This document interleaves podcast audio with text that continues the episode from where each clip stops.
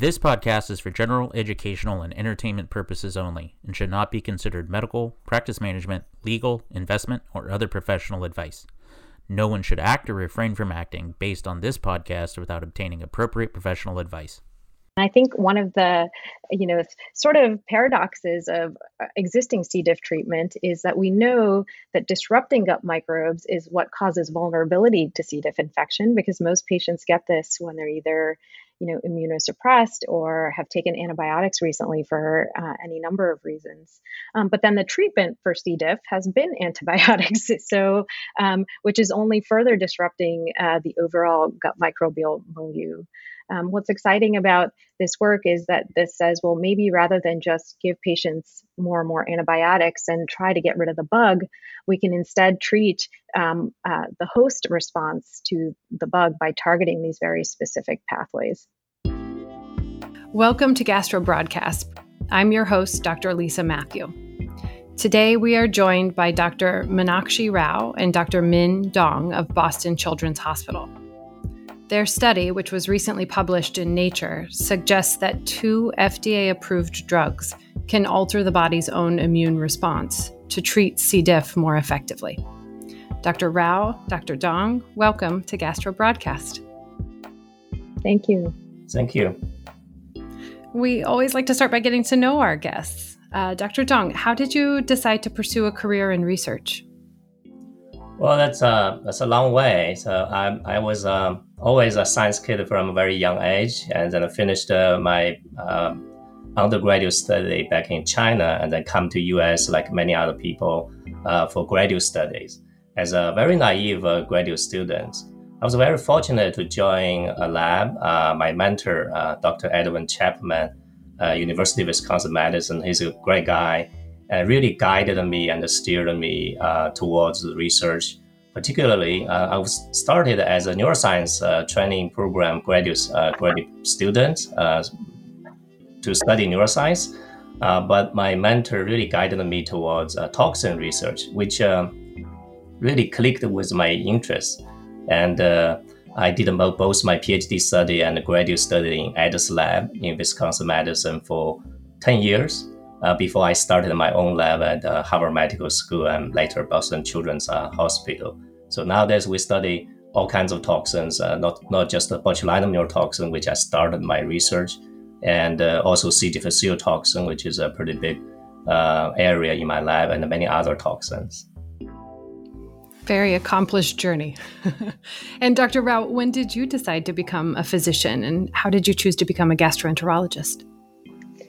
Um, like Dr. Dong, I too had an interest from early on in science. Um, and as I approached college, um, I realized the two things I enjoyed the most were really service oriented activities, and I was involved in a lot of community service.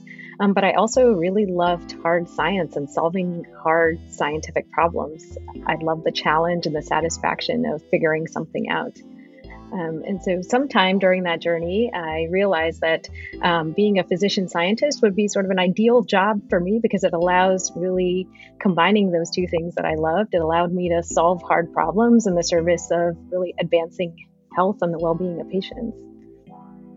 And how did you choose gastroenterology? Uh, in a bit of a circuitous way, actually. I thought I loved neurobiology and I thought I was going to be a neurologist. But um, as I was drawn to medicine and particularly pediatric medicine, because I love the ability to really impact the health of children and families um, over the long term, um, I uh, was more and more clinically drawn to GI. Um, I love the continuity of being able to follow patients long term, um, the mix of um, different conditions and acuity, um, and really the opportunity. I think um, digestive problems really impact quality of life um, and how people feel and what they're able to do day to day. And I loved um, the opportunity and the challenge of being able to hopefully help people with those problems. Yeah, I feel similarly. It's it's a great area of medicine to practice in. Now, uh, let's turn our attention to your study. Um, so, C. diff, of course, is the leading cause of GI infections in the US, and it can be very hard to treat because of antibiotic resistance and the potential to harm good gut bacteria. Dr. Rao, could you tell me a little bit more about what your study found? Sure. I think one thing that's been known for a while is that, you know, the main ways that C. diff really causes problems in the human body are through the action of its toxins, TCDA and TCDB, um, uh, which are uh, what really wreak havoc. Um, and that non toxigenic strains can be relatively well tolerated, suggesting that the toxins are really the problem. And Dr. Dong's lab um, has really done beautiful work identifying the receptors um, uh, that these toxins bind to uh, in the digestive tract, um, the actual proteins um, that these rece- toxins are binding to to cause their effects. And so when we look to see which cells in the digestive tract uh, were expressing a lot of these receptors, we were really surprised to find that actually there were uh, large amounts of these receptors on two really key cell types that regulate blood flow to the colon. Um, so, one cell type are pericytes. Um, these are important cell types that sort of wrap around blood vessels in the colon and help regulate uh, the leakiness or the permeability of uh, the blood vessels, uh, what gets in and what gets out. Um, and uh, also uh, neurons, so actual uh, nerve cells that are located both in the gut wall as well as outside of the gut, but that send projections into the gut. And these two populations of cells, these nerve endings as well as these pericytes, seem to be really enriched for these receptors, um, which is what led us to wonder well, maybe these toxins um, that Dr. Dong's lab had been studying for years. Um, and learned so much about, maybe they were actually directly binding uh, to these receptors on these two populations of cells. And that uh, receptor binding and subsequent uh, sort of cascade of events that happens inside these cells is really what drives the fulminant and sort of runaway inflammation that we see in C. difficile infection. Yeah, I mean, this represents a completely novel approach to treating C. diff. It's really exciting. Um, I'm curious. So, Dr. Dong, this study was done on mice. Of course, we're not quite at a place where we're using this for humans. Um, but tell me what you guys anticipate as far as next steps. Well, we are very excited for the study, but as you said, uh, all of the our study are done on mice models, mice model of uh, C. diff infections. Uh, there are all kinds of mouse models we were using. And there are knockout mice that lacking certain receptors, uh, lacking certain um, disruption of certain uh, signaling pathways to validate uh, the effectiveness of our approach. But for the future, of course, we are very much hope that publication of this manuscript would stimulate more interest uh, from the community in terms of further exploring um, those discoveries onto um, uh, patients uh, and to clinical settings. in the future, the clinical studies would be necessary to validate to explore uh, whether this would be an effective approach for treating patients of C. diff infection. Mm-hmm. And Dr. Rao, how do you think this research might ultimately be translated uh, into ways in which physicians may treat patients with C. diff? Yeah, um, I think that some of the observations that we made are just that even small amounts of toxin can bind um, to nerve endings to really catalyze an inflammatory cascade that's difficult to stop. Um, and one of the really exciting things about these observations is that we can block the signaling pathways that are triggered by activation of these nerve endings. So, when the toxin binds these nerve endings, it stimulates them to release a lot of what are called neuropeptides, um, which are basically peptide uh, signaling molecules that are released by these neurons that then um, recruit immune cells, affect blood flow, and uh, uh, cause massing, a lot of swelling of the bowel wall, all of which is what's really driving both the symptoms and the pathogenesis of C. diff infection. Um, and what's really exciting is that if you block these signaling pathways with small molecules or monoclonal antibodies, um, you can actually dramatically alleviate uh, the effects of the toxin as well as the pathogenesis of the infection itself in these rodent models. Um, and so, what we're enthusiastic about, as Dr. Dong mentioned, is that the there are already FDA approved agents targeting these pathways for completely different indications. So there's a currently approved uh, anti-nausea medication called aprepitant uh, that targets a receptor for uh, one group of those peptides called substance P. Mm-hmm. I'm um, familiar. And then there have been a, uh, a large number of uh, medications approved over the past five to six years um, that target CGRP, which is the other neuropeptide. Um, and those medications have all been approved for either the prevention uh, and or treatment of migraine headaches. both classes of medication have found so far to be quite safe um, in patients uh, across a wide spectrum, offering, I think, a good opportunity to translate findings um, in preclinical models for C. diff uh, into uh, patients, human patients with C. diff which really then means that we can move from findings in mice um, at the bench to clinical trials in human patients in a very rapid way.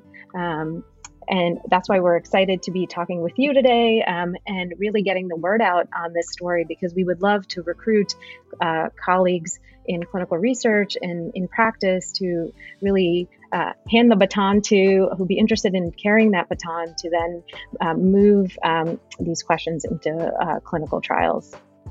Absolutely. This feels like an area that could be translated very rapidly and really approaches C. diff from such a different perspective. You know, I think historically, well, still, we treat C. diff as an infection, and this is treating it as an inflammation. Um, yeah. That's really exciting work. And I think one of the, you know, sort of paradoxes of existing C. diff treatment is that we know that disrupting gut microbes is what causes vulnerability to C. diff infection because most patients get this when they're either, you know, immunosuppressed or have taken antibiotics recently for uh, any number of reasons. Um, but then the treatment for C. diff has been antibiotics, so um, which is only further disrupting uh, the overall gut microbial milieu. Um, what's exciting about this work is that this says, well, maybe rather than just give patients more and more antibiotics and try to get rid of the bug, we can instead treat um, uh, the host response to the bug by targeting these very specific pathways. Beautifully said. And I wanted to pivot a little bit and um, talk a little more about advice for uh, people who may want to follow in your career uh, paths. Dr. Dong, what advice do you have for young physicians who may be interested in pursuing a research career? Well, for me, uh, you know, from my personal experience, I think uh, first and foremost is a scientific interest. Um, there's, uh, you know, there's so, so many different uh, interesting topics to study in science, uh, in medicine. Um, you got to find the one that really click with you, with your own personal interest for some reason. Uh, for me, and that is really the toxin research. And once I find it, that's the, the time, really the, the, the points that really stimulated my long-term interest of doing research uh, for, uh, for me as a career. Um, a second, um, I think it's important to have a, um, mentor. Uh, a mentorship is absolutely critical for uh, to grow as a scientist, uh, as a researcher. And for me, I'm, again, I, am very fortunate to have uh, my mentor Ed, um, and we have been uh, uh, he has been a wonderful mentor for me and that has played an absolutely critical role in my um, in my career development and dr rao what advice might you have I think identifying great mentors is a really important one, whether it's in practice or research um, or whatever aspect of career development. Um, I think research is really what moves the needle forward in terms of advancing health and improving the ways we approach and treat disease and make people feel better. So I think for me, research and patient care are really intimately linked um, and inseparable. Um, and I think my other piece of advice would be to really just keep asking questions, um, things that don't make sense, or thinking about how to do things better. Um, and uh, and that will always lead to new directions and um, new observations. Yep, stay curious. The world stay is curious. a complex and interesting place. and um, where can our listeners find out more about your work? Well, we have a, a website. And, you know, you, um, you know, anyone interested in learning more about what we do, we actually are working on quite broad range of toxins. Many of them are actually impacting GI tract, uh, toxins, uh, cholera toxins, and those are those are a few others that cause GI problems. Uh, we also work on botulinum neurotoxins, which has uh, um, applications uh, for treating GI diseases as well as many other indications. Uh, so um, we have a lab website. The uh, it's a uh, uh, Dong Lab. So it's D O N G L A B dot H M S dot Harvard dot edu. And anyone interested, are welcome to check out our research there.